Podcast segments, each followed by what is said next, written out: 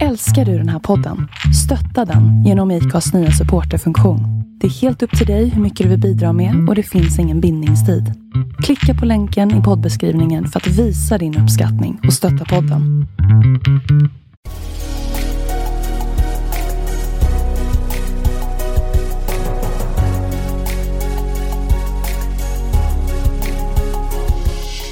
Välkomna till podden Vart är vi på väg? Med mig Jon Skoglund. Och med mig Jonathan Mellblom.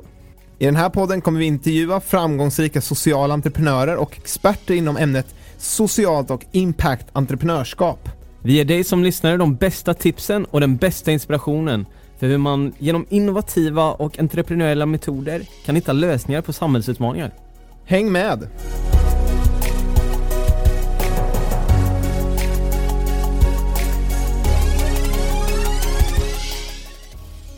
Idag har vi haft Kalle Andersson, grundare av Matsmart, på besök. Och Kalle, han är ju en riktigt driven entreprenör och det här med försäljning, det ligger verkligen honom varmt om hjärtat och har varit något som har präglat honom sedan gymnasietiden. Och man kan se tydligt i alla olika jobb han har haft och egna bolag att försäljningen har verkligen varit A och O. Och han beskriver det som att det är lätt att tänka på bra idéer och bra upplägg, men kan du inte sälja produkten, kan du inte få ut produkten, så är det ingen affärsidé att satsa på. Han är Södertälje-killen som på något sätt fick en inbjudan av Al Gore och hamnade kring runda bordsamtal i London om matens framtid och hur vi kan minska matsvinn bland annat. Och det är något som man sysslar med idag genom Matsmart. Jajamän, och det här och mycket mer så får ni höra om i dagens avsnitt och men häng med oss helt enkelt och hoppas att det här ska inspirera dig. Och jag vill också passa på att påminna er om att inte glömma bort att signa upp er för vårt nyhetsbrev där ni får ta del av de bästa tipsen och en kort sammanfattning av avsnittet efteråt. Vi kör igång. Då är vi här igen, Jon, på vårt andra hem. Hotell Clarion Sign. Ja, det har ju blivit det. Mitt i centrala Stockholm och det känns fantastiskt. En sommardag i juni spelar vi in det här. Jajamän, och med oss idag har vi Kalle Andersson, Karl Andersson från Matsmart. Kul att ha dig här. Kul att vara här. Välkommen. Tack. Hur har din dag varit hittills? Nej, men det var bra. Det är ju, för att vara sommardag så är det ju ganska sval kan man säga.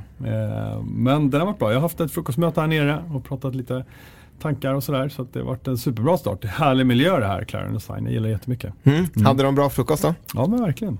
Det var en liksom generös buffé som man säger. Ja, men vad bra. Käkar du allting? Vad är favoriten?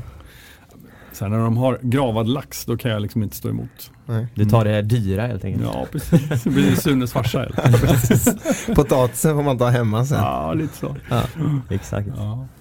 Ja, det var bra. Ja. Hur ser en dag ut för dig annars då? Nej, men det vet man ju aldrig. Nej. Ja, det kan man ju gärna liksom leka med tanken att man ska veta hur en dag ser ut. Men ska vi svara så här tror jag, att när ju äldre vi blir, ju mer kontroll kan jag ha i mina dagar. Men i början så vaknar man upp och så funderar man på vad kommer det brinna mest idag? Vilken hörna av spelplanen kommer jag jobba mest i? Men jag menar, under hela våran tillväxt så har jag jobbat med alla olika hörnen utav planen och vissa zoomar man in mera eftersom man har mer utmaningar just där och då. Så kanske har varit mer i liksom lagerutrymmet och jobbat, eller så har jag varit med på marknadssidan eller så har jag varit på sourcing-sidan. Men generellt så har jag absolut ingen aning om vad jag ska göra när jag vaknar på morgonen. Har du någon egen rutin som du gör innan du går till jobbet? Har du familj och barn eller? Ja, så att jag har ju 3 barn och fru och bor i hus och det finns ganska mycket hållordning på att vara där. Du vet, borsta tänder och få folk till skola och dagis och allt vad det nu må vara liksom, så att det finns att göra. Det är precis. Ja. Det är inte så att jag står och kör 4 yogapass och äter bara grönt eller någonting. Utan det är liksom jag är helt vanlig. Ja. Ja, men det är skönt att höra. Så idag så driver du Matsmart som du har grundat. Ja. Och vi kommer komma in på det mer i samtalet. Men lite kortfattat, vad är Matsmart och vad gör ni? Ja, men vi är 3 grundare som har startat Matsmart. Det är jag, det är Ulf Skagerström och det är Erik Södergren. Och vi tillsammans grundade det här för 4,5 år sedan eller någonting sånt. Och det vi jobbar med är ju att vi har en vision. Och visionen handlar om en värld utan matsvinn.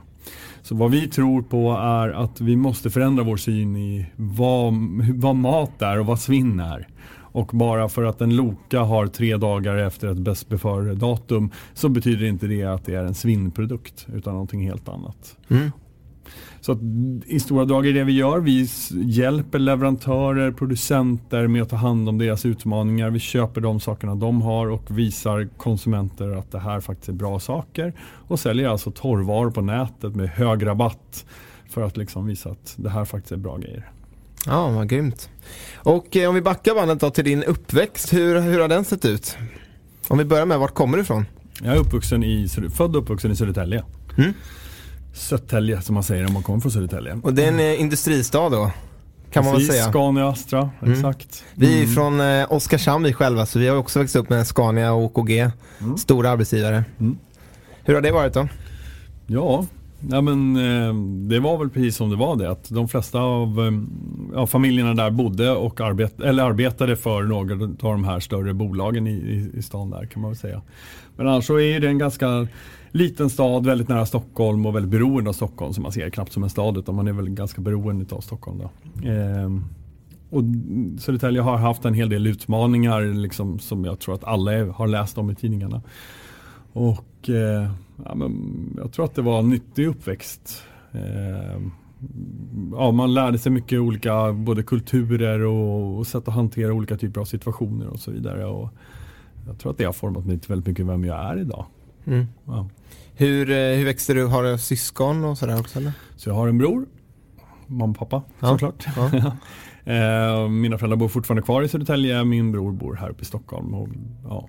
Mm. Mm. Vad för typ av område växte ni upp? Var det lugnt och skönt eller var det? Precis, så de flesta av områden i Södertälje är ganska blandade, vilket även det här området var. Ja, i början så bodde jag i ett område som var mest kanske villor, radhus och så vidare, men det fanns även blandning av hyreshus och så vidare liksom. Och, mer mot gymnasiet så blir man ännu mer uppblandad av det här. Ja, liksom.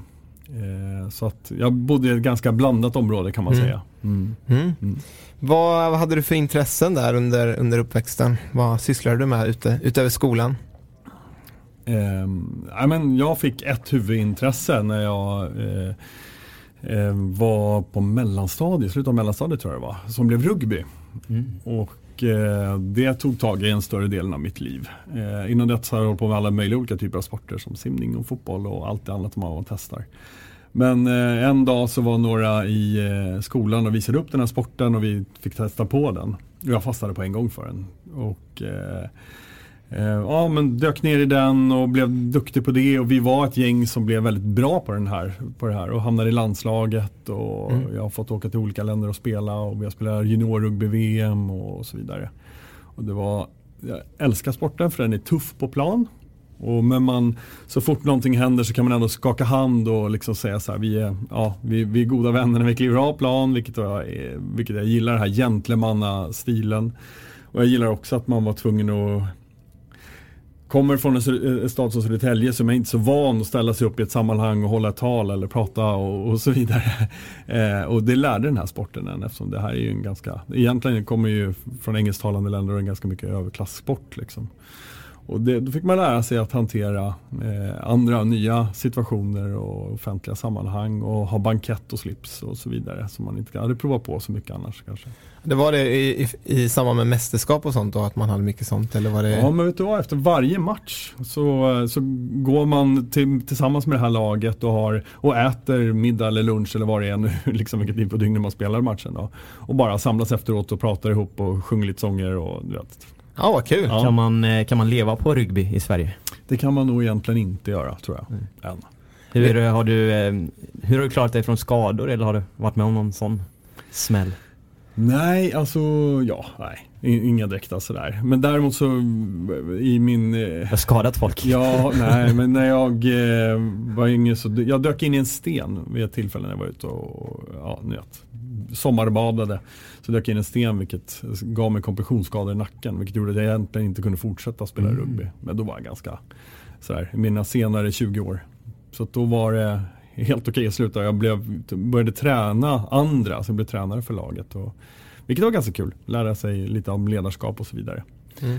Så det lärde jag mig mycket av också, men... Ja, jag tänker, rugby, det är inte så jättestor sport i Sverige. Nej. Vad skulle du säga är liksom du var inne lite på det här, liksom de grejerna man får med sig från rugby, det här att man lär sig tala, att det är liksom de här middagarna och det ni hade. Vad är det andra? Är det mycket så här liksom teamkänsla, såklart i en lagsport, men om man tittar på liksom amerikansk fotboll som är väldigt glorifierat i Sverige, kanske i alla amerikanska filmer, så det är väldigt så här teamkänsla liksom, och man står upp för varandra och så där. Hur är det i rugby där? Ja, men det är en otroligt stark teamkänsla. Man är ju 15 personer i ett lag som står och blöder på en gräsmatta tillsammans för att vinna. Det här striden som rugby väldigt mycket är liksom. Så att man blir väldigt liksom starkt så här brödraskap där, och det där känner jag fortfarande finns kvar för de personerna som jag hade med som jag spelade tillsammans med, och hela den här klubben blir en väldigt stark gemenskap och så vidare. Det blir mycket mer utav ett lag än vad det blir individualister, skulle jag säga faktiskt. Och vilket jag älskar väldigt mycket. Jag gillar att jobba i team, jag gillar hela den lagkänslan, och därför var nog rugbyn det absolut bästa. Man tog hand om varandra. För i och med att, för er som inte vet det, så handlar det ju om för att man ska försvara sig för de andra inte ska ta poäng, så måste man ju tackla ner dem på marken, för man springer med bollen i handen. Och då betyder det att inget lag är starkare än den svagaste länken på ett väldigt tydligt sätt i ett sånt här spel. Så därför gäller det ju att få alla på ett väldigt bra state of mind hela tiden och vara laddade, taggade inför den här matchen liksom. Och det tyckte jag också gjorde att man blev tvungen att vara väldigt inkluderande hela tiden liksom. Mm. Skolan och sådär då, hur var det? Var det roligt, något som intresserade dig, eller var det mer liksom saker runt omkring som var roligare? Jag skulle säga att jag gjorde ju såklart gymnasiet och alltihop på det här, och tyckte att det var någonting, förstod att det var någonting man skulle ta sig igenom. Det var ingenting jag älskade direkt. Jag hade lite svårt att förstå vad man skulle ha alltihopa till. Så det var inte det som jag tyckte var roligast, om jag ska vara helt ärlig. Däremot var det kul med kompisar och så vidare, alla de delarna. Men jag hade ganska lätt för att lära mig, men det var ingenting jag tyckte var speciellt kul. Just det. Under uppväxten och sådär med familj och sådär, hur har det liksom, har ni varit en tajt familj, gjort mycket tillsammans, eller har du haft dina egna sidospår där du har kört på liksom med vänner och sådär?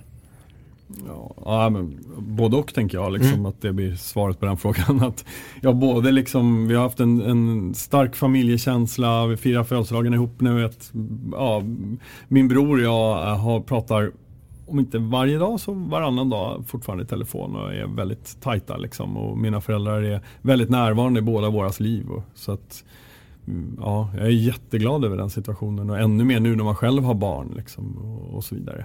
Men sen är det klart att kompisen har varit viktiga också längs med vägen och sporten och så vidare liksom. Är det några andra händelser som har format dig i ditt liv bakåt som hänger med idag? Men jag tänkte på det, du frågade här om skolan. När man är en viss ålder så kanske man inte förstår hur viktigt vissa saker är, utan det kommer sen senare. Och när jag gjorde lumpen och så kom jag tillbaka och så skulle jag hitta ett jobb, och sa min mamma men jag tror det du kan få nu, Kalle, det är kanske ett säljjobb. Och så då slog vi upp DN och så kollade vi vad det fanns för säljjobb, och så ringde jag några säljjobb, och så hamnade jag började sälja skoputsmaskiner på ett företag som heter Smile and Shine, vilket var mitt absolut bästa karriärsteg någonsin. För man gick på obokade möter, canvas som det heter, och knackade dörr. Mitt område var Kista, så jag knackade höghus efter höghus till företag och försökte hyra ut skoputsmaskiner. Och sen ringde man och bokade möten och försökte sälja in den här drömmen om att ha rena skor, vilket var en fantastisk skola.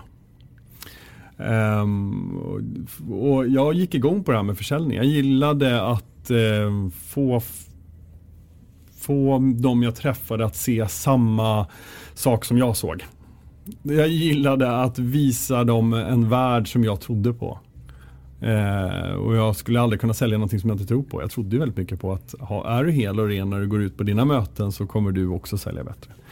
Så det slutade med att jag faktiskt började jobba med att sälja fonder och försäkringar på kvällstid och tyckte att det var spännande och liksom lärde mig mer om det här med försäljning. Och sen blev jag rekryterad av en av de kunderna jag hade och hamnade till slut på ett energibolag där jag blev ganska snabbt rekryterad upp till att bli försäljningschef för konsumentmarknaden. Och då förstod jag det här med skolan. Så tillbaka till den frågan. För då förstod jag så här, aha, är det här man ska det till? Så det är okej. Varför sa ingen det till mig då? Men det är väl så att ibland förstår man väl inte. För mig är det så att jag ibland behöver uppleva saker för att förstå dem. Och då började jag plugga istället på kvällarna. Så jag jobbade heltid med det här försäljningsjobbet och sen så gav de mig. Jag tog mina kvällar och helger och la på distansutbildningar runt omkring i Sverige. Så jag var i Uppsala och jag var i Kalmar och jag var, ja men ni vet, runt omkring och gjorde olika kurser. Vad var det för utbildningar då? Var det plugga upp från gymnasiet eller andra? Nej, utan jag läste väl Jöken och jag läste ekonomi och jag läste kvalitet och ledarskap och lite olika typer av utbildningar liksom på högskolan för att få ihop det där till någonting liksom. Vad grymt att plocka upp sin egen utbildning så här. Mm. Hur var det? Ja, det var okej för mig. För mig funkar det. Jag har problem att sitta still och bara tycka så här, nu ska någon mata med en massa information. Och då är det mycket bättre för mig. Jag behöver ganska högt tempo för att liksom tycka att någonting är kul. Och då var det ganska bra att själv kunna hantera den där hastigheten. Mm. Det jobbigaste var när man var tvungen att lyssna på såna här webblektioner. Men jag lärde mig att det går att göra andra saker samtidigt också. De ser ju inte han hela tiden. Så det var bra. Precis, det är bra. Jag tänkte på, du sa att det här första jobbet du hade var liksom den bästa skolan och det bästa karriärsteget. Kan du berätta lite mer om det? Absolut. Nej men jag kunde ingenting om försäljning. Och jag fick äran att jobba med jag träffade en kille som heter John Pentoft som var vd för det här bolaget och en av grundarna som heter Peter Ekmark. Och de här guidade mig genom allt vad försäljning innebar. Peppe visade mig hur man faktiskt kunde sälja drömmar eller liksom just idéförsäljning. Så han förklarade för mig hur man förklara vinsten hos dig. Snarare än att du ska köpa en boll av mig. Det är två vitt skilda saker. Och det var nästan första gången jag förstod det där. Jag visade en kund och vi hade en säljpärm. Så man gick från sida till sida och bläddrade igenom ett ark. Och mot slutet så var alla så här, ja det är klart du ska köpa det här. Och första gången jag verkligen lärde mig att förstå det här. Att visa vinsten för någon annan och göra en ordentlig behovsanalys. Det var som att, det var någon, jag vet inte, jag är inte religiös men det var religiöst. Om ni förstår vad jag menar. Så det var viktigt på många sätt. Jag lärde mig allt. Jag lärde mig vad de olika företagen jobbade med. Jag tog gula sidorna och bara ringde från företag upp till ner. Och man var tvungen snabbt att förstå hur jag skulle ta mig igenom växeln. Vad jobbade det här företaget med? Jag kunde ingenting om de sakerna såklart. Liksom. Så att jag var tvungen att träna upp ett sinne att snabbt hitta en vinkel som man kunde anfalla på. Liksom. Det lärde mig att ganska snabbt liksom sätta mig på andra sidan och se deras situation och se den här utmaningen eller vinsten från deras sida. Och jag vet inte, ska jag dyka tillbaka till det vart jag växte upp så är det på samma sätt att ganska mycket handlade Södertälje om att förstå att alla människor var inte i samma situationer eller samma förutsättningar och då behövde man sätta sig på andra sidan för att fatta den där. Och det tyckte jag att jag lärde mig också i försäljning. Det var innan Google och andra grejer fanns då? Det fanns inte, nej. Men vi hade en dator med ett modem på kontoret. Och den första sidan vi var inne på Expressen, det var himla kul. Mm. Ja, men jag tänkte på det här. Vad är dina bästa tips då för de här som startar sin säljkarriär och kör de här ringa på kalla kunder liksom? Vad är ditt bästa tips att ta sig till rätt person genom växeln och allt som du var inne på? Nej, men det är att förstå varför ska den andra på den andra sidan hjälpa mig liksom. Vad är vinsten för den personen tror jag det är. Om man börjar tänka på det så tror jag att det hjälper en otroligt mycket. Sen är det så här. Sen kan det finns olika skolor och Och då kan man säga så här att försäljning handlar bara om matematik. Ringer du tillräckligt många samtal så kommer du få ett ja. Och det går ju att leva så, men det är ju rätt tråkigt, eller hur? Mm. Så man vill ju hellre slå det perfekta golfslaget varje gång istället för att ni gör 1000 slag och sätta ett. Mm. Så på samma sätt där tror jag att, liksom att träna på att förfina sin konst och att sätta sig snabbt in i någon annan situation och verkligen förstå och hjälpa den personen eller hitta en möjlighet att hitta en gemensam vinst. Det är nog det absolut viktigaste. Ja, få dem att förstå deras varför då. Varför de ska hjälpa dig eller varför de ska lyssna på dig. Och någonting som jag verkligen lärt mig uppskatta med åren är ju den här uppriktigheten. Numera så ringer ganska många säljare mig och då säger de så här: hej, tjena, det är Janne här från XYZ. Tjena, säger jag och tänker i mitt huvud så här: vem är denna Janne? För jag tror att jag känner honom. Det gör jag ju såklart inte, utan det är ett säljtrick liksom. Då dör alla de samtalen för mig. Jag kommer aldrig ha förtroende för den personen. Mm. Har du alltid varit intresserad av andra människor? Ja, det tror jag. Ja, eller tänkte just med försäljning och sådär. Ja. Att sätta sig in i en annan människas situation. Mm. Är det någonting som du... Ja, men försäljning handlar ju väldigt mycket om att kunna lyssna på andra. Yeah. Det är mycket viktigare än att säga rätt. Det handlar inte om vad man säger, det handlar om hur man säger saker och hur bra man är på att lyssna. Så att de två sakerna tror jag att jag har lärt mig på något sätt. Ja. Och det fick jag väldigt stor användning av när jag jobbade med försäljning. Vilket jag fortfarande gör varje dag. Liksom. Ja. Mm. Under uppväxten där hade du några andra samhällsfrågor. Du jobbar ju ganska tydligt med det nu liksom, och vill minska matsvinn. Men började det här väldigt tidigt i ditt liv eller något som har kommit in senare? Nej, det var ingenting som jag har gjort tidigare. Och jag vet att det här var ju, jag antar att vi kommer tillbaka till det, men liksom, det här var ju någonting, vi såg ett problem och vi tog tag i det. Det var inte så att jag sprang runt och letade efter hur kan jag förändra världen. Jag har alltid gillat, och som ni kommer förstå, liksom, att starta och bygga saker. Men jag har aldrig liksom sökt efter ett sätt för mig att liksom, få en grönare värld. Det var inte där det började. Jag tror att det är svårt att börja där. Mm. Om man kommer in på det här, du kör lite försäljningsjobb. Hur länge kör du på med det?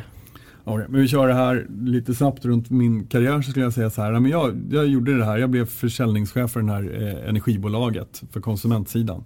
Lärde mig helt sjukt mycket om massmarknadskommunikation och ett sätt liksom hur man når ut till en stor skara människor med olika typer av medier. Superintressant. Jag blev chef tror jag vid 24-25 års ålder, jag kommer inte ihåg någonstans där. Och de flesta som jobbade hos mig som säljare och innesäljare och energirådgivare och allt spännande var ju någonstans runt 35 till 55-60, vilket betyder, och det här var ganska starkt, facket hade en stark position i det här bolaget också, vilket gjorde att jag lärde mig otroligt mycket om det här med ledarskap och hur får man med olika som inte alls är speciellt intresserade av att springa och göra en massa canvasbesök som jag hade som bakgrund och i min ryggmärg. Så där lärde jag mig väldigt mycket sånt. Sen köptes det här bolaget upp utav ett större energibolag och då tröttnade jag ganska på samma sekund som det där köpet gick igenom. Och då tog jag mig vidare. Jag hjälpte ett danskt bolag att ta sig in och så göra en setup i Sverige. Och sen träffade jag igen Peter Ekmark som jag hade träffat tidigare på Smile & Shine, och han pratade om tidningen Metro, och där började jag som försäljningschef och tyckte att det var superspännande.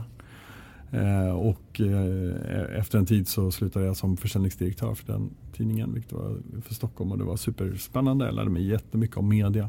Hamnade sen på Expressen, eller ett bolag som heter Generate. Jag träffade Uffe som jag idag jobbar med tillsammans på Matsmart, och Micke och massa andra superspännande människor därifrån. Och efter det så köpte Expressen hela det bolaget, eller det benet utav det. Och då hamnade jag på Expressen som huvudkontor och kände att jag kommer inte sitta här. Jobba på ett stort bolag är inte min dröm. Och då bestämde jag mig för att starta eget. Det här med att jobba på tidning då, Metro, Expressen och det du har jobbat med. Hur är den branschen idag liksom? Idag är det mer digitalt. de finns ju digitalt också, men hur har det förändrats liksom? Ja, men jag började ju på Metro och där levde man ju på allting som var analogt. Det digitala var ju någonting sådär som, det vet jag kan liksom. Det kommer nog inte vara våran framgång. Man gjorde några satsningar på det och så vidare. Men sen så hamnade det då på Generate som var Expressens säljbolag eller affärsutvecklingsbolag. Så var entreprenörsstartat som jag jobbar med, Micke Larsson, Ola Häffler och Per Bergson och andra som startade det här. Och då blev ju det digitala allt. Då förstod jag ju liksom hur stort det här var hamnade helt rätt i tiden på något sätt när den här digitala utvecklingen skedde. Och det tog ju kanske...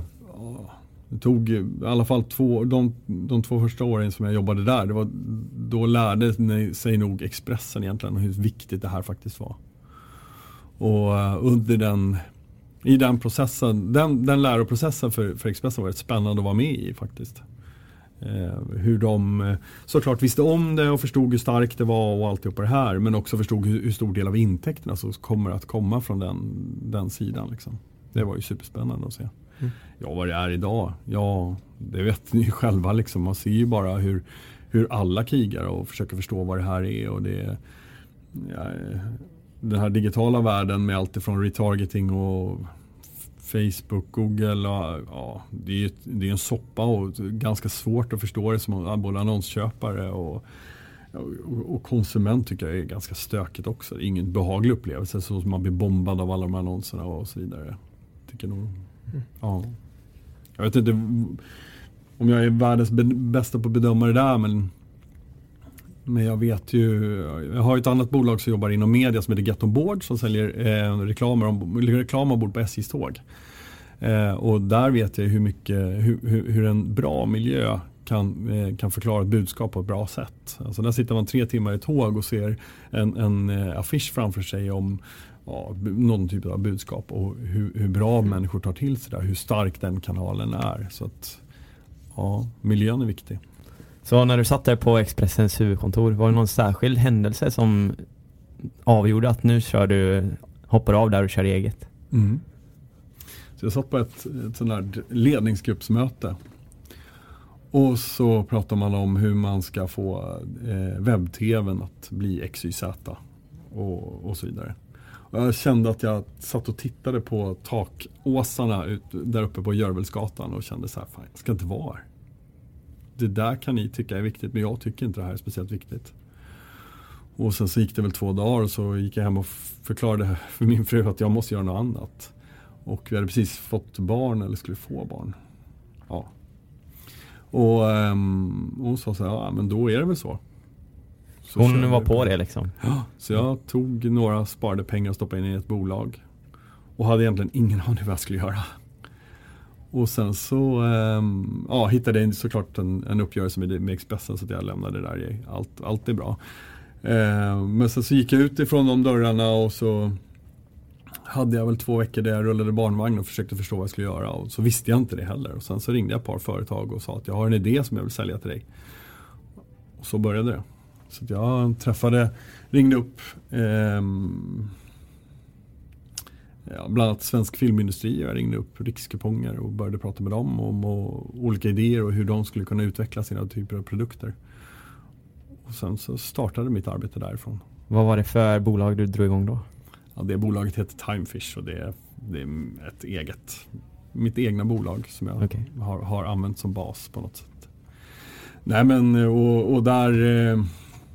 det jag gjorde var bara sålde idéer, vilket jag har alltid varit en ganska mycket av en styrka. Jag gillar att komma på idéer, jag gillar att förverkliga dem och jag gillar att driva dem och liksom få människor att brinna för dem. Så att det var där i början. Hur gick det i början när du försökte nu till svensk filmindustri? Nej men jag började jobba med dem, jag ringde de 2 samtalen och så började vi jobba. Jag kände inte dem tidigare, men vi lärde känna varandra och liksom skapade en affär tillsammans. Så att började skapa content inne i rikskupongshäftet. Kommer ni ihåg de där som det fanns pengar i? Mm. Så då bladade vi in, vi sålde bland annat SFs filmer inne i de här häfterna och ja, hittade ett par andra typer av sådana liknande produkter som var inne i de där. Men ganska, alltså på ett sätt enkel idé, men just så här, du ska ju komma på den. Mm. När man hör den så här, det är ju en självklarhet att ja, det ska ligga reklam eller någonting där liksom. Ja. Men var det kontroversiellt att göra det då? Jag tänker om de inte haft sånt innan, var de så här, nej men det här ska inte vara någon, ja, ska inte ha någon reklambunt de får hem liksom. Mm. Nej, men det satt inte så hårt egentligen, utan det var, de var ganska öppna för de här sakerna, och det har jag också lärt mig, att de flesta idéerna är inte de mest knöliga, utan det är ganska lätt, och de flesta har tänkt på dem. Det handlar bara om att få in kraft och lite energi i dem liksom. Nu är ingen skarp tänkare på det sättet, det är snarare så att jag får det kanske mera, jag presenterar det på ett sätt som får dem att säga, ja men det här kommer nog antagligen gå, och så har vi gjort det tillsammans. Det där tycker jag är väldigt spännande, för det är många som säger det, och det är just det här att många idéer som kommer på, det är säkert 1000 personer som har tänkt någon tanke innan, men just att inte få det gjort, att liksom få den här, någon som faktiskt får det hända. Det verkar ha varit din styrka liksom genom livet bakåt. Kan du se det liksom från den här säljutbildningen, att det är därifrån det kommer, eller kommer det liksom ännu tidigare? Ja, jag tror jag har ett par stycken olika sjukdomar på sig, men en del är det där, när jag har gett mig fan på någonting, då gör jag det liksom. Och då gör jag det till det klart. Och sen när jag har bevisat det, då är det klart liksom. Och då börjar energin, ni vet, falna liksom. Så sen har jag väl lärt mig det också, att om man vill genomföra någonting, så går det inte i början att berätta exakt för dig hur du ska hälla upp vattnet i mitt glas. Jag måste liksom visa det i början liksom. Men sen tredje gången, då funkar det. Då är idén klar. Är ni med liksom? Så att det är en läroprocess det där. Så i början så måste man bara genomföra och visa att det går. Ibland så säger det är väl det som som har varit en ledstjärna genom hela mitt liv, som har varit hur svårt kan det vara? Och att naiviteten är en sån stor tillgång. Och det har vi mycket i Matsmart idag, och det har vi i tidigare bolag också. Liksom. Så jag tror att inte fokusera på alla utmaningar. För utmaningar finns det precis allt. Fundera lite mer på var de grejerna och möjligheterna ligger. Och så tar vi dem först, och sen kanske vi kan hantera några av de här utmaningarna. Mm. Oftast löser de ju sig. Just den här erfarenheten av sälj. Mm. Är det något som du tycker är viktigt för folk som vill starta bolag, att man har tidigare erfarenhet av det? Jag vet inte. Det är en direkt avgörande. Så att det man måste först förstå, det är att alla bolag som existerar på jordens yta säljer någonting. Så det räcker, tycker jag, som svar. Om man inte kan lista ut och leva med det faktumet att så fort du blir entreprenör, eller så fort du ska vara företagare, om du kan kalla det då, så måste du sälja. Det är det som du måste leva med från den dagen. Sen är det jättekul att göra snygga pärmar och presentationer och ha fint på kontoret, men det är bara sekundärt. Du måste sälja. Det är nog många som inte tänker på det liksom, att det är det primära. Mm. Att man kanske har en grym produkt, men jag måste ju faktiskt få ut den här också. Ja, så tror jag. Ja, och därför tror jag, just som du säger, att ta något sån här riktigt slitigt säljjobb är nog en väldigt bra bakgrund att ha. Alltså jag vet ju det, när man söker folk själv till företag och sådär, att har man jobbat med försäljning eller liksom de här riktigt krigarjobben och lyckats där, då har man en typ av en mindset som visar att men här finns någon som kommer kriga för det här liksom, i alla fall ett tag liksom. Jag håller med. Ja, men det är superviktigt. Jag tänker på det som ni frågade tidigare om det här med enkla idéer som faktiskt inte är så, om de har blivit tänkt av tidigare. Även det här, jag träffade SJ i min början när jag startade upp bolaget, och att ha reklam ombord på tågen var ju någonting som de själva hade tänkt och också testat lite grann.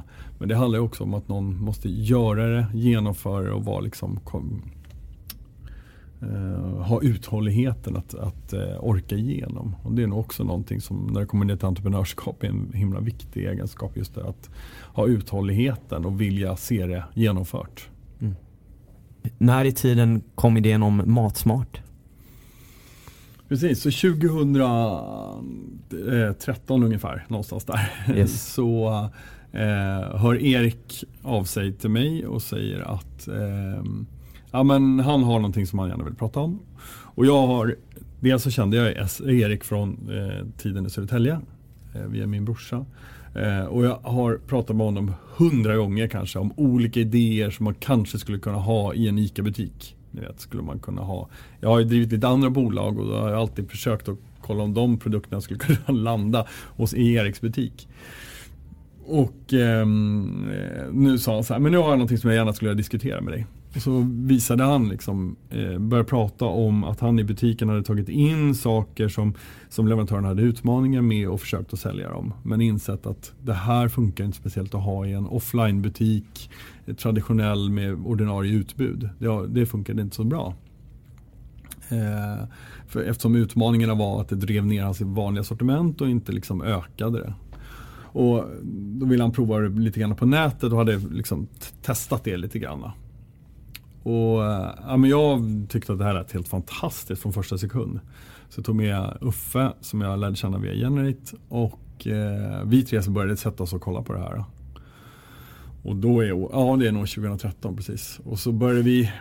Ja, Erik visar oss lite grann om det här med matsvinnet, pratar lite grann om det och vi tillsammans börjar googla på det. Hur stort är det här, den här utmaningen egentligen? Och förstår ju ganska snabbt att det här är ju en av vår tids största utmaningar.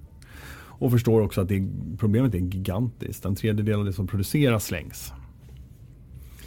Till det så förstår vi också att det här beteendet som Erik har sett i sin butik, att folk älskar en bra deal, att man vill handla billiga saker och man kan åka ganska långt ner, hela vägen ner till Ullared för att handla billig tvål, va? Så när vi ser den saken så ser vi att men det här kan man ju koppla ihop. Och sen så började vi se hur mat.se och Mathem och de här börjar ju verkligen finnas på riktigt. Och folk börjar adoptera det beteendet att handla mat. Så kände vi så här, om vi kan kombinera de här tre till en idé så har vi någonting superspännande. Grymt. Ja. Så den här idén bottnade sig dels att det var en bra affärsmöjlighet. Mm. Men också det här med att lösa ett samhällsproblem som faktiskt finns med matsvinnet. Hur stor vikt skulle du säga att de hade initialt där? Kom samhällsfrågan sekundärt eller var det själva affärsmöjligheten som... Men jag skulle säga så här, om Erik hade kommit med så han sagt så här, jag vet ett jättespännande sätt att sälja lila blommor, så hade jag tyckt att det var jättespännande också. Det här... hur stort det här med att rädda världen blev någonting som vi först blev förälskade lite grann i, men sen så på något sätt blev fullständigt tagna av ett halvår senare, tror jag. Mm. Och kanske förstod vikten i det. Var det när ni började se förändringen och vad det betydde på riktigt då, eller? Men att man faktiskt gör någon... Om jag spolar tillbaka mitt liv till den här tiden när jag jobbade på det här energibolaget, så sålde vi grön el och vatten och vindkraft och försökte få folk att betala lite extra för att faktiskt ta från källor som var producerade på rätt sätt. Och jag förstod ju betalningsviljan absolut inte fanns där. Så plötsligt så kunde man sälja någonting och göra någonting bra, och då fanns betalningsviljan där. Och det tyckte jag var superspännande. Vi tyckte det var superspännande och förstå det här, och så att vi kunde kombinera att både rädda världen och faktiskt, ni vet, skapa någonting väldigt häftigt. Och om man tar då lite så här kortfattat, vad är det man kan köpa på er sajt? Det är som en webbshop, likt Mathem eller alla de här, men men vilka produkter kan man hitta där då? Ja, men först så ska man då tänka sig att Matsmart är ingen vanlig mataffär. Du går inte in där och handlar liksom kvällsmaten eller för den delen resten av veckan, utan vad vi köper är ju överproduktion, korta datum, ommärkningar eller ompaketering utav varor eller andra säsongsvaror som kanske inte har något i rätt säsong helt enkelt. Allt det som leverantören har en utmaning med, de köper vi. Och det betyder ju också att det är väldigt varierande sortiment på sajten. Och varje dag har vi någonstans mellan 1000 till 1500 varor på sajten. Och de skiljer sig jättemycket från nästa vecka. Så att när man handlar hos oss får man vara ganska opportunistisk. Och man får ibland pasta ifrån ett väldigt känt märke och ibland från ett annat känt märke. Men vi har nästan alltid bara A-brands som vi jobbar med. Vi handlar ju aldrig billig pasta någonstans långt bort ifrån bara för att vi ska ha pasta. Utan pastan finns hos oss av en anledning. Just det, och det läste jag också och sett då att ni säljer ju bara torrvaror då, eller det är inga kyl- och frysvaror. Precis, så det vi säljer är helt rätt. Det är torrvaror, så det är pasta, ris, ketchup, dryck, det är... Ja, ibland, ja, det finns även såklart non-food, så det finns tvättmedel och sköljmedel och sådana saker. Det finns såklart en hel del smaksättare och buljong och alltihopa sånt. Men ingen som kräver kyla eller någonting i den stilen. Mm. Och vi skickar ju det här via vanliga postkedjan. Så antingen kommer någon typ av de här nya leverantörerna som Budbee eller AirMe och kör hem det här direkt till din dörr. Eller så tar det direkt till ditt postombud. Så du hämtar ut det i din, ja, kanske många gånger i din vanliga butik faktiskt. Mm.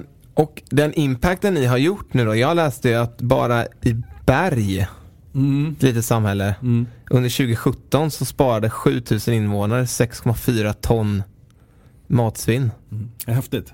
Det är helt mycket. Galet ju. Ja, det är helt galet. Och jag har även förstått det som att det är faktiskt de små kommunerna som är bäst på det här. Mm. Och stockholmarna är sämst. Mm. Vad tror du det beror på, att det är liksom småstäderna som är bättre i det här än andra? Ja, men jag tror att det kokar ner till att vi har ett spännande utbud av varor. Så hos oss kan du ibland hitta en spännande pesto eller en ny smak av en chokladbit eller en pasta som ser lite annorlunda ut. Så det är ett ganska skiftande sortiment, och det utbudet kanske man inte har över hela Sverige hela tiden. I storstäderna, Stockholm, Göteborg, Malmö och så vidare, så finns ju allt utbud hela tiden framför ansiktet på dig. Så där kan du, ja, det är väl det som är kanske utmaningen också. Så är e-handel aningen större liksom, utanför storstäderna. Liksom. Just det, för det är just det att man har inte tillgången till det i sin lokala butik. Om man tittar lite på det här då, ni har ju ändå gjort ganska stor liksom impact över åren. Hur mäter ni er impact? Mm. Om man tänker då traditionella KPI eller traditionella mätetal, det är liksom vinst och resultat och marginaler och allting. Men hur mäter ni liksom impact i tydliga siffror? Nej, men vi pratar om hur många ton mat vi räddar från att annars slängas. Så jag tror vi har räddat närmare 4000 ton ifrån att slängas förra året eller någonting sådär. Jag tror att det är ännu mer, och den siffran kommer under ett år alltså. Oj, kommer du kunna berätta ännu mer om den snart. Men jag tror att året innan så räddade vi 3000 ton från att inte slängas. Så det är faktiskt ganska häftiga siffror. Yes, ni har ju sparat oerhörda mängder mat genom Matsmart. Men om man översätter det här till något som är lättare att förstå i klimatpåverkan, vad skulle det vara? Ja, men vi brukar ju göra jämförelser med isberg eller liksom utsläpp eller någonting annat som man förstår. Liksom. Och då brukar vi hjälpa till att bryta ner det här per kommun och faktiskt gå ut och prata med kommunen och säga att så här mycket har era invånare gjort. Och så brukar vi göra lite pressreleaser om det och så vidare. Men man behöver nästan göra det greppbart, för det är omöjligt att förstå hur mycket 3000 ton är. Ja. Och då kommer vi tillbaka där till det du sa innan med försäljning, att liksom sälja in mervärdet hos den andra parten som hos kommuner, och då får de att förstå vad är det ni faktiskt påverkar. 4000 ton mat låter jättemycket, men vad är det faktiskt i utsläpp? Hur har den här påverkan, liksom, har det här spridit sig till andra länder också, det ni gör? Ja, men vi finns ju i Finland också, och vi är på väg vidare till fler länder. Och vi har sett liknande initiativ på lite olika ställen, men inte alls lika stort som vi har tagit det. Men vi ser ju absolut det här intresset. Det finns ju andra bolag som räddar liksom matsvinn på ett annat typ av sätt. Och det finns ju ett vattenfall av det här. Det finns ju producerande där det finns utmaningar. Det finns ju liksom såklart i restaurangleden och så vidare. Så det kommer behövas entreprenörer eller bolag som jobbar i alla delar av vattenfallet för att hjälpa till med det här. Och jag tror faktiskt att det måste till kommersiella krafter för att faktiskt göra en ordentlig impact. Och varför är det så? Ja, jag tror att det måste paketeras till en produkt, och jag tror att det är de kommersiella krafterna som kommer på något sätt hjälpa till att accelerera det och göra så att det blir ordentliga volymer. Så tror jag det måste vara. Och när vi är inne lite på det så här, hur har ni finansierats och hur har ni kunnat växa då? För det krävs ju ändå kapital för att köpa in allt det här. Ja. Hur har ni lyckats med det? Ja, men vi förstod ju ganska tidigt att vi hade alldeles för grunda fickor för att kunna lösa det här själva. Så att efter vi lanserade 2014, och då redan efter 2 månader in så började vi leta efter kapital. Och då började vi där i början av det året söka affärsänglar, och vi jag tror att vi kanske träffade en 8-10 stycken, och de flesta sa att de i princip var intresserade. Så det gjorde att vi faktiskt hade en stor möjlighet att välja. Så vi valde Robert Ahldin, som var en väldigt tidig ängelin, och David Frykman som följde med oss redan då och investerade pengar. Och de stöttade oss under de första åren superbra. I slutet av 2015 kom Norrsken in, och om Robert Ahldin och David Frykman hjälpte oss att på något sätt förstå och lyfta blicken vad det här faktiskt kunde bli, och stötta oss i många av de frågorna till att göra det till ett bolag, så hjälpte Norrsken oss att bli professionella och börja kliva in i resultaträkningen, om man uttrycker det så. Och också ge oss kredibiliteten att kunna anställa riktigt duktiga människor. Och alltså, de har varit superviktiga på vår resa framåt. Efter det nu senaste finansieringsrundan så fick vi med oss Diax, som kommer från en investeringsarm ur Axel Jonsson, och Ikea, och även Norrsken. Och det var en trio som blev jättestarka för oss och har hjälpt oss supermycket tillsammans med befintliga investerare. Mm. Om man kollar just med när ni fick välja faktiskt bland de här affärsänglarna. Ja. Vad var det för egenskaper hos de här personerna som gjorde att ni valde just dem? Bra fråga. Nej, men för det första var de ju trevliga och bra att göra med. För att på något sätt så kan man ju gå och gifta sig med de här personerna. Och de kunde andra saker än vad vi kunde. David Frykman hade jobbat med gymgrossister och kunde en hel del om e-handel. Och Robert Ahldin hade ju varit med och byggt bolag tidigare och finansierat framförallt bolag tidigare. Och de egenskaperna gjorde att vi valde dem, just dem. Det handlar ju mycket om en relation. Det blir nästan som att ta in en extern medgrundare på något sätt. Ja men precis. Hitta en andra, ja verkligen, en annan familj liksom. Mm. Hur har det gått för idag rent resultatmässigt i kronor och ören? Om vi går in på det också. Har det liksom blivit en stark tillväxt hela vägen, eller hur har det gått för er? Ja, nej men jag tror första året vi var verksamma så omsatte vi väl bara någon miljon, så 2,5 miljoner eller någonting. Men sen så kom de in och så tror jag vi omsatte 26 miljoner, 76 miljoner året efter, 160, 170 miljoner, 200, 250, 270, och sen så nu taktar vi bort mot över 400 miljoner ungefär. Så det har gått ganska fort för oss. Mm. Du frågade hur viktig var den här miljöfrågan i början av den här resan. Så skulle jag säga att den hade en viktig del, den hade en pusselbit. Men jag skulle säga att nu så är det en helt annan sak. För nu upplever vi så här att den här bolaget gör någonting bra. Och det är inte så mycket vi, det är mer liksom det här bolaget förtjänar att nå sin fulla potential. Mm. Det är så jag skulle se det. Och vi belyser ett ämne, och jag säger inte att vi är ensamma att belysa det, men jag säger att vi är några som belyser det. Och jag tror att det är viktigt för oss alla att vi gör det. Mm. Har ni fått vara med och prata om det här på olika forum och sådär också? Ja men verkligen. Vi har hamnat i jättespännande sammanhang och har varit ute och pratat på massa roliga konferenser och sammankomster på olika sätt, och det har varit en väldigt rolig och lärorik resa det också. Jag läste att 2016 så blev ni som enda nordiska bolag inbjudna till Al Gores konferens. Ja, men det var himla roligt, för Norrsken kom in som investerare där då, så att de hade precis, vi skulle ha vårt första styrelsemöte där de skulle vara med, och timmarna innan så får jag ett mejl ifrån Al Gore som säger att han vill bjuda in oss till runda bordet samtal i London i april. Och jag tror ju såklart att det här är så här, bara du skickar över 1 miljon kronor så, ja, ni vet, det ligger bort din njure. Så att jag trodde att det var mer en sån doktor från Kina. Men det visade sig faktiskt att det var sant. Så vi spelade upp en stor bild på Al Gore inne i vårt lilla konferens, eller inne i vårt lilla kontor där på Kungsgatan som vi satt. Så när alla kom så sa vi att vi har en special gäst ikväll, och det är den här killen liksom.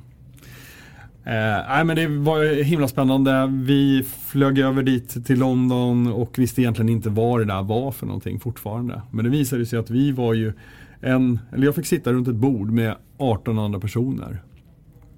Varav en av dem var då Al Gore. Så jag satt bredvid honom. Och det var otroligt spännande. Och resten var ju andra entreprenörer som man läser om.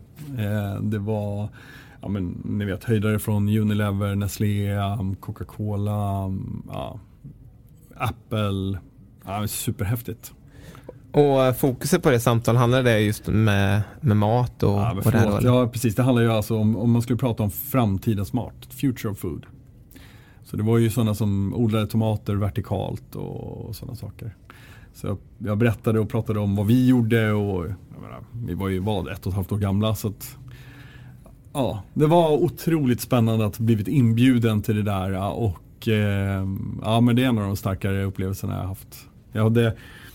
Det var himla spännande för dagen innan den här själva summiten så var det en så här mingelkväll och alla gick runt där och cocktailade lite och plötsligt så dör det här bruset ut och man hör liksom hur nu blev det lite tension i rummet och det stövlar in någon jättemänniska in i rummet och den här personen kommer fram till mig och tar min hand och säger "Hi Carl, great to meet you. I heard great things about you." Ja, jag var helt såhär, vad händer här liksom? Och vet inte så mycket vad jag ska göra och säger såhär bara, "Can we do a selfie?" Landade inte superbra. Men det är såklart, det är ju någon som går och viskar hans öra vem den här personen, vem den här ljushåriga killen är liksom och så vidare. Men eller? Ja, det var superhäftigt. Verkligen en cool upplevelse. Så Matsmart har tågat på. Omsättningen har ökat exponentiellt år för år. Mm. Är det några utmaningar som ni har stött på? Och nej, utan allt har varit en jättehärlig resa. Och nej men gud, vi har ju jobbat dygnet runt i 4 år. Det går ju inte att hymla med liksom. Det har brunnit precis i alla hörn du kan tänka dig. Är det några stora så här, nitar som ni har gått på? Vi har nitar vet jag inte. Men vi har ju alltså såklart liksom gjort saker som har blivit bra och dåliga. Och så har vi hanterat dem hela tiden. Jag kan inte tänka vad är ditt bästa tips då? Just i den här tillväxtresan med mycket, som du säger, brinner mycket här och där. Och liksom vara snabb på att agera och sådär. Har du några bra tips där liksom? Men ni frågade hur min dag ser ut. Det är nog där det är liksom. Att det handlar om... Du måste ha koll på vart ni är på väg och vad huvuddrivkraften är och varför ni gör det. Det måste vara solklart för alla och det har det alltid varit för oss. Och sen så handlar det om att få hela laget att gå åt det hållet. Och sen är det bara att spela bollen där det ligger. Det går inte att liksom så här, men gud det borde varit så här istället, utan det är bara att ta den där. Precis, den ligger där, det är bara att ta upp den och köra. Så det har varit, det tror jag har varit en ledord. Och sen så har vi pratat väldigt mycket om det här att vara naiv liksom, att hur svårt kan det vara? Otroligt stora tankar hela tiden och kört efter dem. Tänker ni mycket så här framåt, så här planer och strategier eller så hur får ni en bra balans där mellan att, som du säger, släcka bränderna varje dag och ändå kunna blicka framåt?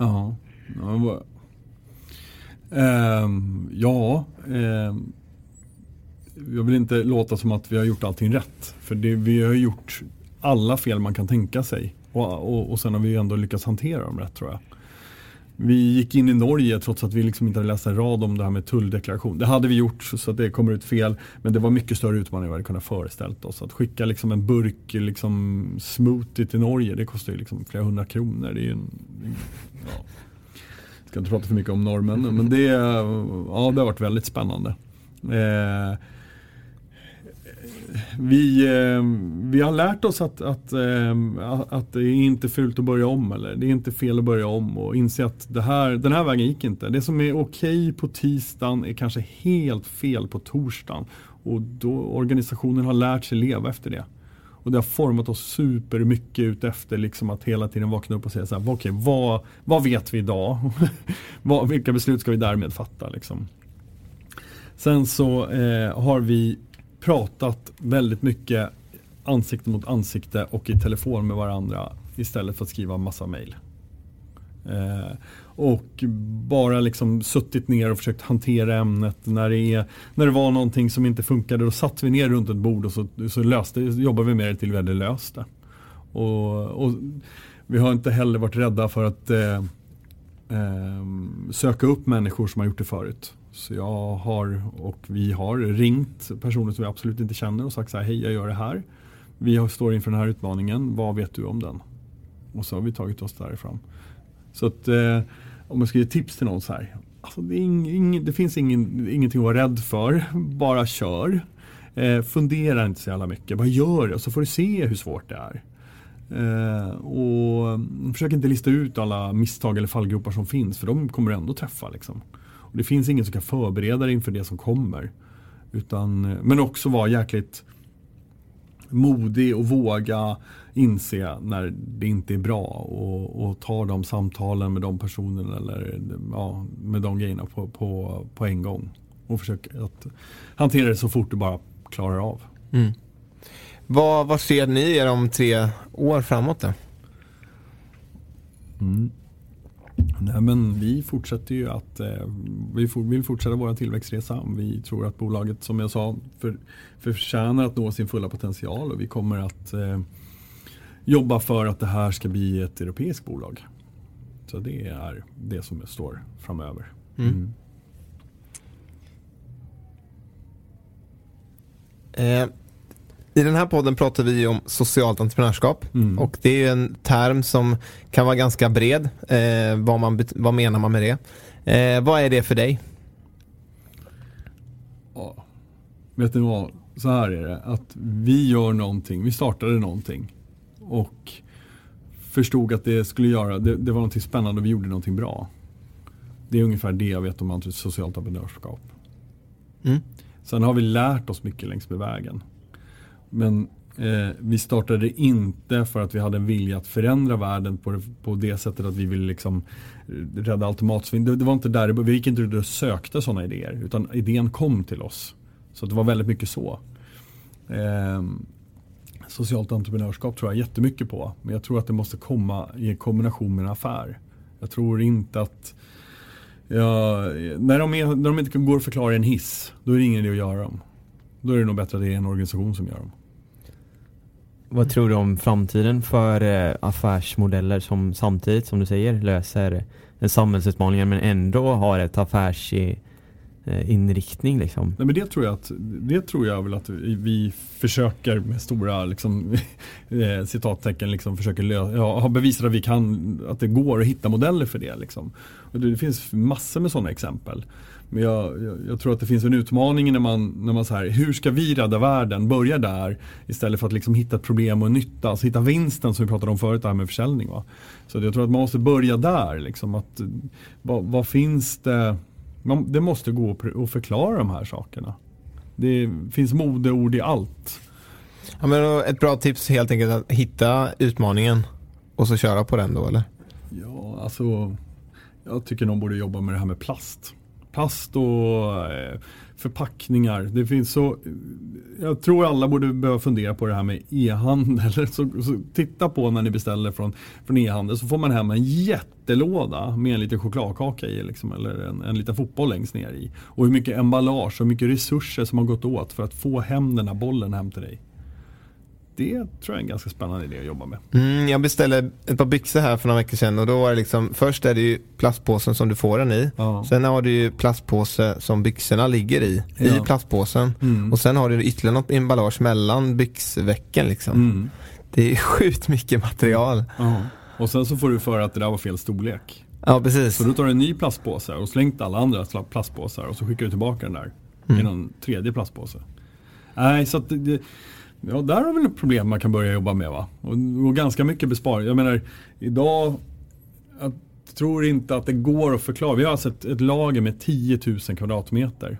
När vi får, vad vet jag, 50 pallar med barnmat, så är det är så mycket material runt omkring de här för att de ska klara transporten, vilket är såklart solklart. Men Ni vet, idag så har vi egna som pressar ihop de här pappen som blir över och så vidare och tar hand om det och på alla möjliga sätt. Och vi har lyst igenom hela bolaget för att vi ska vara så miljöcertifierade överallt. Liksom.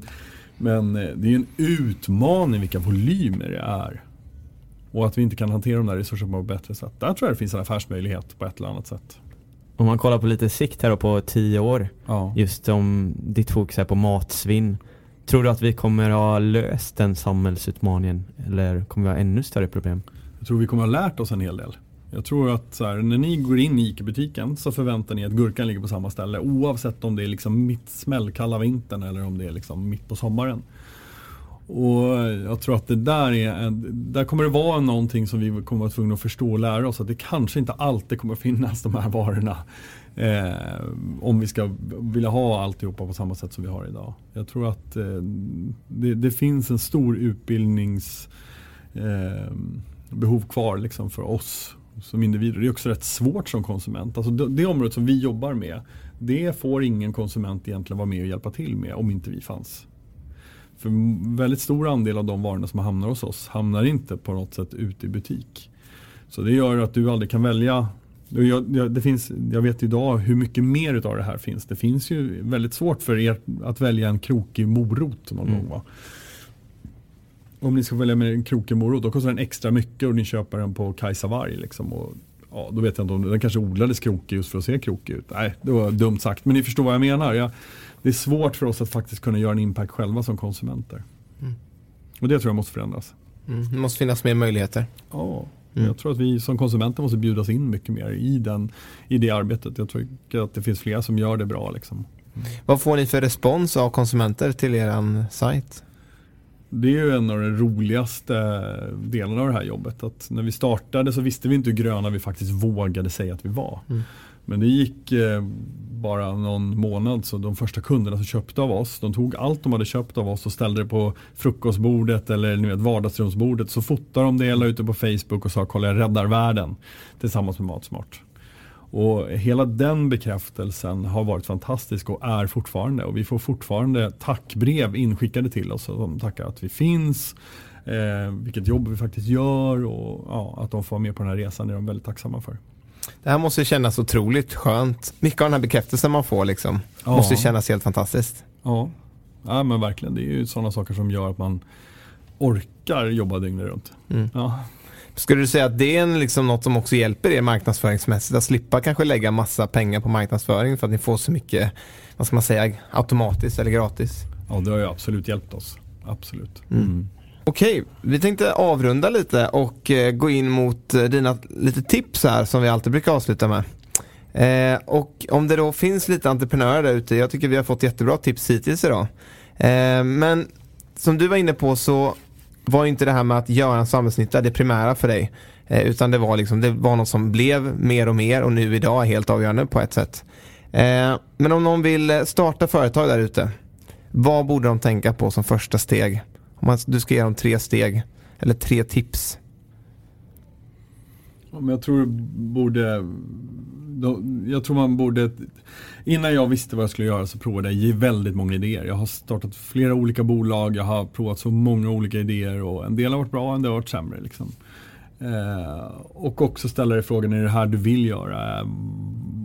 Liksom, vad är det här du vill bli ihågkommen för kanske? Fick den.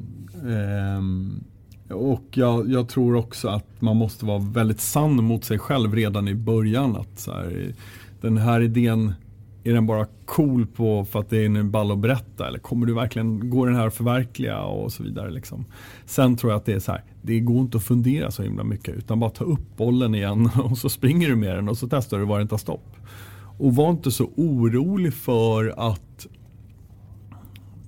berätta det för någon annan. För det är extremt få som klarar av att ta bollen och driva igenom den. Precis på det sättet du hade tänkt dig. Så var inte så orolig för att de där idéerna kommer kopieras av någon. Det tror jag det som vi har vunnit mest av är att vi har pratat och frågat människor. Och också insett att vi inte kan bäst. Utan att vi har försökt lära oss. Och det tror jag man vinner mycket på, speciellt som nystartad entreprenör, och frågar efter tips, men framförallt frågar vad tycker du om idén, och också vara lyhörd när folk inte tror på den. Men ska också säga så här, att när vi berättade för andra att vi ska sälja gammal mat som ingen annan vill ha, hur många sa ni, tror ni trodde på att vi skulle lyckas? 0 i princip. Så att det var ju så här, men vadå? Ska ni sälja gammal mat på nätet? Men då kommer ni ju komma hem och alltså vänta, är det gammal mat? Nej, det är inte gammal mat. Det funkar så här. Ja, okej, ja, jag tror att det där är en lång historia. Alltså, har du hört talas om de här Mathem? De säljer mat på nätet. Där var man jobbar, va? Så att ibland så går det inte heller att ta den där hjälpen. Så då måste man ha sin egen övertygelse. Så att det är en balans. Mm. Det var ju otroligt dåliga tips. Men ni förstår, men det är bra. Någonstans däremellan. Ja, tack så mycket. Och ett annat socialt företag som försöker lösa någon utmaning som du tror på framöver? Oj. Eller som du tror på just nu? Ja, men jag träffade Refuse, reuse, remade. Som, nu ska jag hoppas jag sa deras namn rätt nu. Reuse, remade. Jo, så är det nog.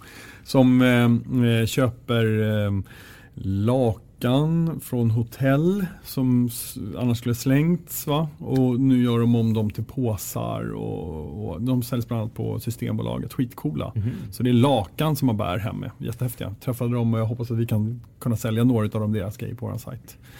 De är ju superspännande. Men sen så de gör bra grejer, tycker jag. Jag menar, alla de här som säljer restaurangmat från dagen efter, eller som Karma och så vidare. Det finns flera stycken olika där. Tycker jag också är superspännande koncept, såklart. Mm. Ja. Mm. Och avslutningsvis, vem skulle du vilja se intervjuas i podden framöver? Om du fick bestämma. Ja. Och då är jag dålig på att komma ihåg namn här. Ja. Men jag tänker, det finns en kille som jag träffade för inte alls länge sedan som jobbar, de gör storytell, fast de gör det för arabisktalande länder. Så om det ringer någon klocka så tyckte jag att det lät som ett ganska spännande grej, och vilken resa de var ute för.